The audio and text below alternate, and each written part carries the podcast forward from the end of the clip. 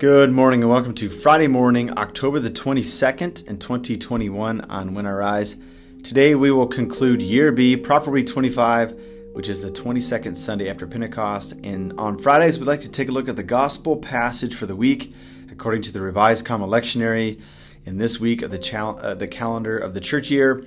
And I need to admit a mistake. I'm actually going to cover last week's gospel passage because I covered this week's last week. Uh, but I believe that it still dovetails with a couple of passages and a theme that we saw earlier in the week. So I'm going to be Mark chapter 10, verses 35 through 45. So let me read that passage, provide a couple points for reflection, and then we'll spend our time praying along the theme that we find there. Thanks for making this part of your morning on I Rise. Let's allow our souls to rise and meet God together in a time of prayer.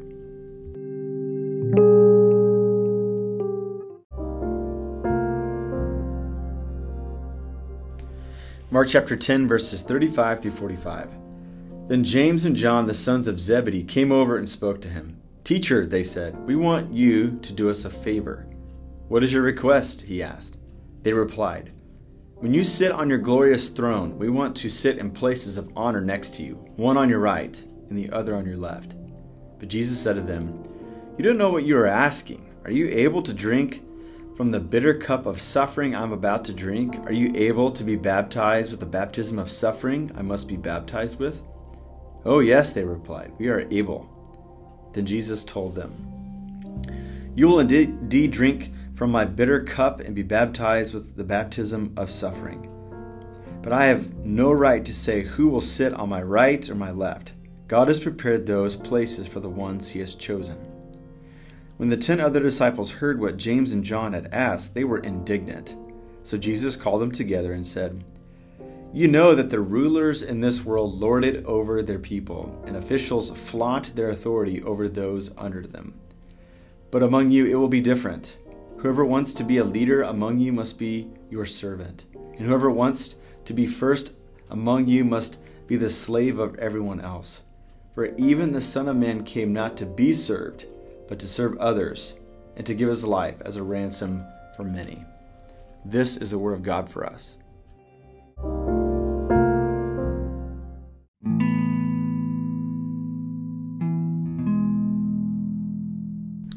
I think there's a reason that if you're a person of faith, uh, that, that, whenever we encounter a a leader that has to have their way, and there's no questions asked, and there's no way to appropriately challenge or uh, to confront them or to question the things that they are suggesting. That there's something not right. And it's not that we're difficult to work with, it's that the, the seed of faith has been growing within us. We are a new creation, and we have witnessed that there's a better way to do things. And so here we have James and John. They come to Jesus and they, they talk about leading and authority and being in a place of honor. And so Jesus takes the time to interrogate their their motivations for this question. He says, if you're going to have anything to do with me, uh, you, you need to know that there's suffering that's going to come alongside of it. And they give an allegiance to Jesus and they give an awareness that their life might come into trouble because they've been in league with Jesus. But then Jesus gives some leadership principles. He says that um, the leaders of this world, they lord it over people.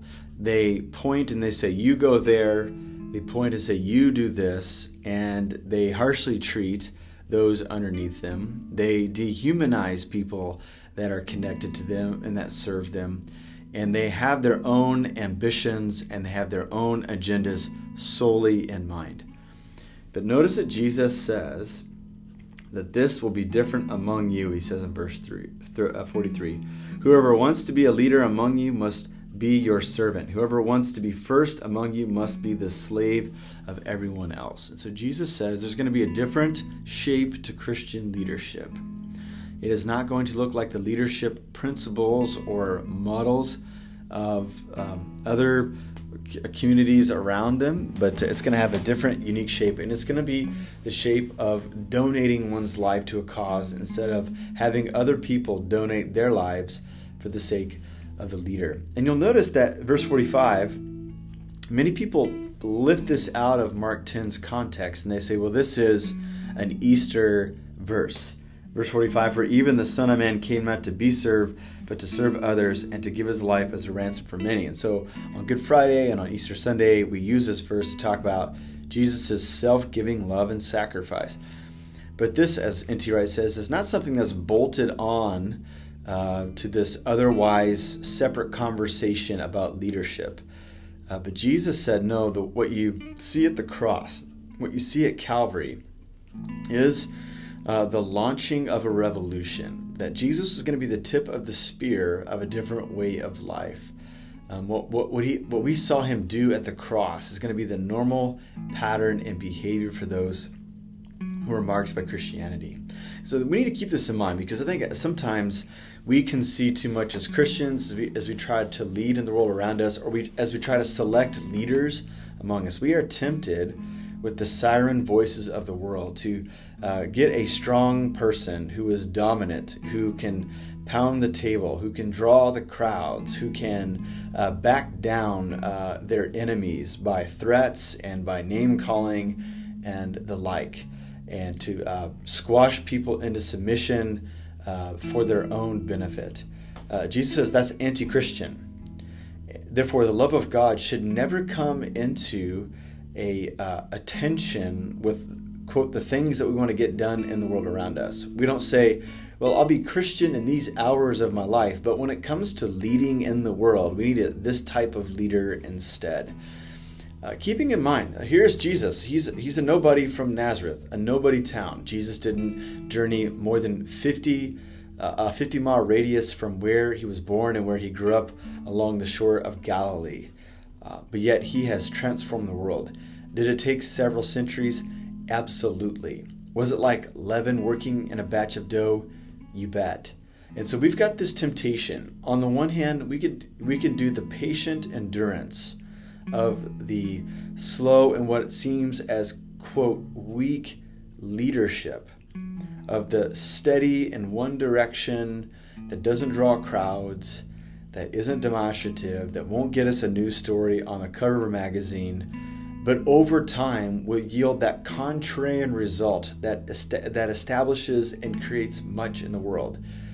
The other side of the equation is the quick, quote, strong leadership demonstrative, pounding the table, uh, chasing away our enemies, uh, putting into submission those who would challenge us, that might be able to grow something quickly, but it would unravel quickly at our downfall. And so we just regularly have this choice. Which way are we going to follow? The way of a lowly master or the siren voices of so many who've gone before us? And they even tried to put the Christian title on it, and it didn't last after they were gone.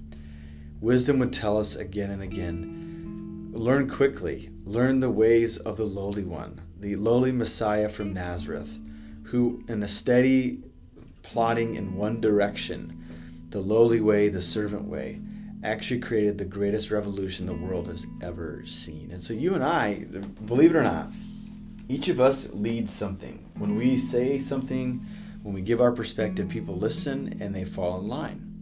They, they, they feel like they need to agree with what we decide uh, when we make a decision. All of us have a kingdom where we're at the middle and we get to establish its reign and rule. What is up for the Christian is to hand that leadership over to God and to submit ourselves and to be the servant. And then God can then take that space, take that sphere, take that kingdom, and He can make it His own.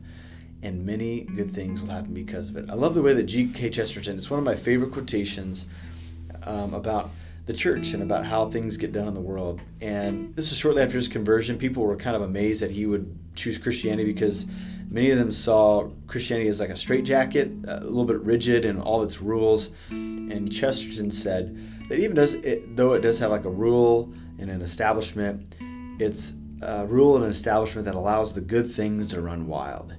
And I think that we could say that too, that if we lead as servants, it allows the good things to run wild among us. And so that's going to be my prayer for us this morning as we attend to this scripture and as we attend to our lives in the day ahead. So let's pray together this morning.